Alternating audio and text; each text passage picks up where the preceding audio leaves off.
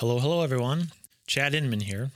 Welcome to day 16 of the Second Corinthians audio devotional. Today's reading is chapter 5, verses 1 through 5. I will be reading from the New Living Translation. So let's get right into it.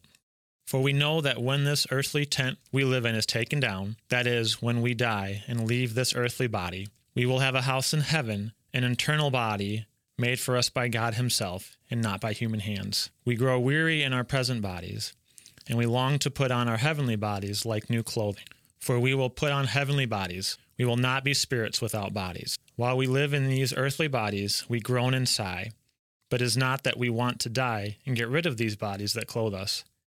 God Himself has prepared us for this, and as a guarantee, He has given us His Holy Spirit. All right, so this is an interesting passage.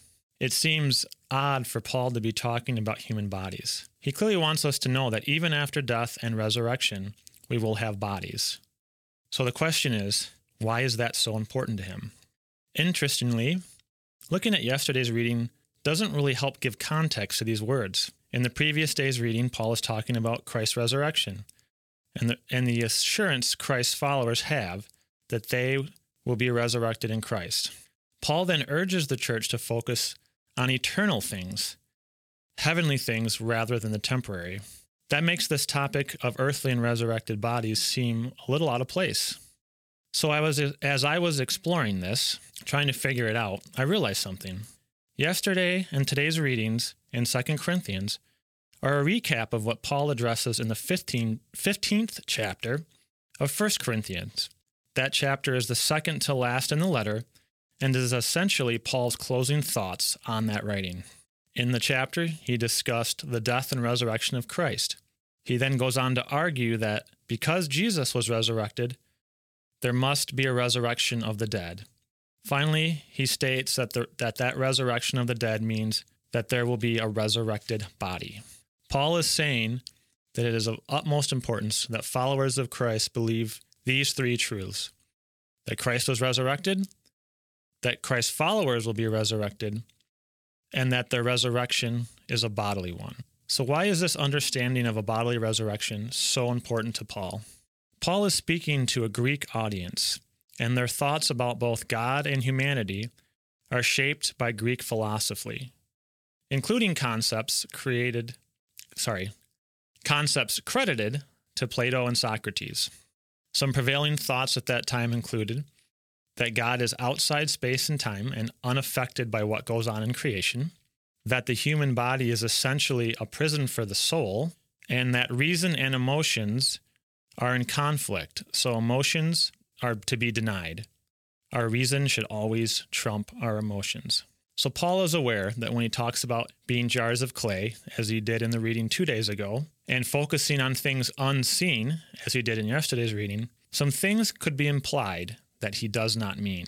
Now, because I am a complete nerd, I could easily spend the rest of our time talking about how Christians are still in danger of having their understanding of God, creation, and humanity impacted by Greek thought. I could go on and on about how God took evening walks in physical form in the Garden of Eden with Adam and Eve. I could list scripture that reveals God having emotions, being impacted strongly by the behavior of humanity, and even God's decision being swayed by Moses. I could suggest that perhaps Jesus' passionate clearing of the temple and the tears he shared with Mary at her brother's funeral might actually tell us just as much about who God is as Jesus' teaching and his miracles. I will resist the temptation to go further and further down this rabbit trail, but I do want to ask you this to consider. Just now, what made you more uncomfortable? The Greek statements I mentioned or the scriptural examples? So now that I gave you a quick second to think about that, let's get back on topic. This topic is so important to Paul because it impacts how the church of Corinth views God and themselves. The central issue is what it means to be made in the image of God. What does God's words mean as recorded in Genesis 1, verses 26 and 27, which states, Then God said, Let us make human beings in our image, to be like us they will reign over the fish in the sea, the birds in the sky, the livestock, all the wild animals on the earth, and the small animals that scurry along the ground. So God created human beings In his image, in the image of God, he created them. Both male and female, he created them. Realizing Jesus' resurrection was bodily, that he was physically touched, that he ate food, reveals to Paul that our resurrection will also be this way.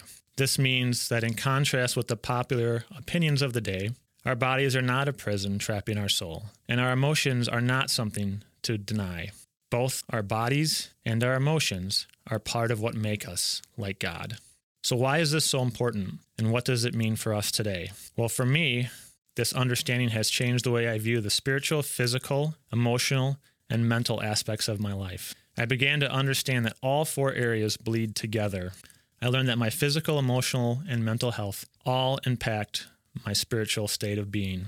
Practically speaking, it has changed the way I look at my addiction, leading me to submit to the principles and practices of the recovery process, recognizing that it does in fact fit with my understanding of faith. It has also prompted me to get serious about how negative experiences in the past have impacted me. So I engaged in counseling rather than believing that the impact would just go away if I were more spiritual. Finally, it has informed my decision to be more honest about how ADHD, which causes my brain to respond differently than those who are neurotypical, has negatively impacted my work, my relationship with loved ones, and my self esteem. And it drove me to get more serious about treatment. In short, this understanding has helped me reject the lie that a good Christian, quote unquote, doesn't need to address any of those things. God has patiently and gently invited me into the process of groaning and sighing, expectingly waiting for this bodily resurrection. And what about you?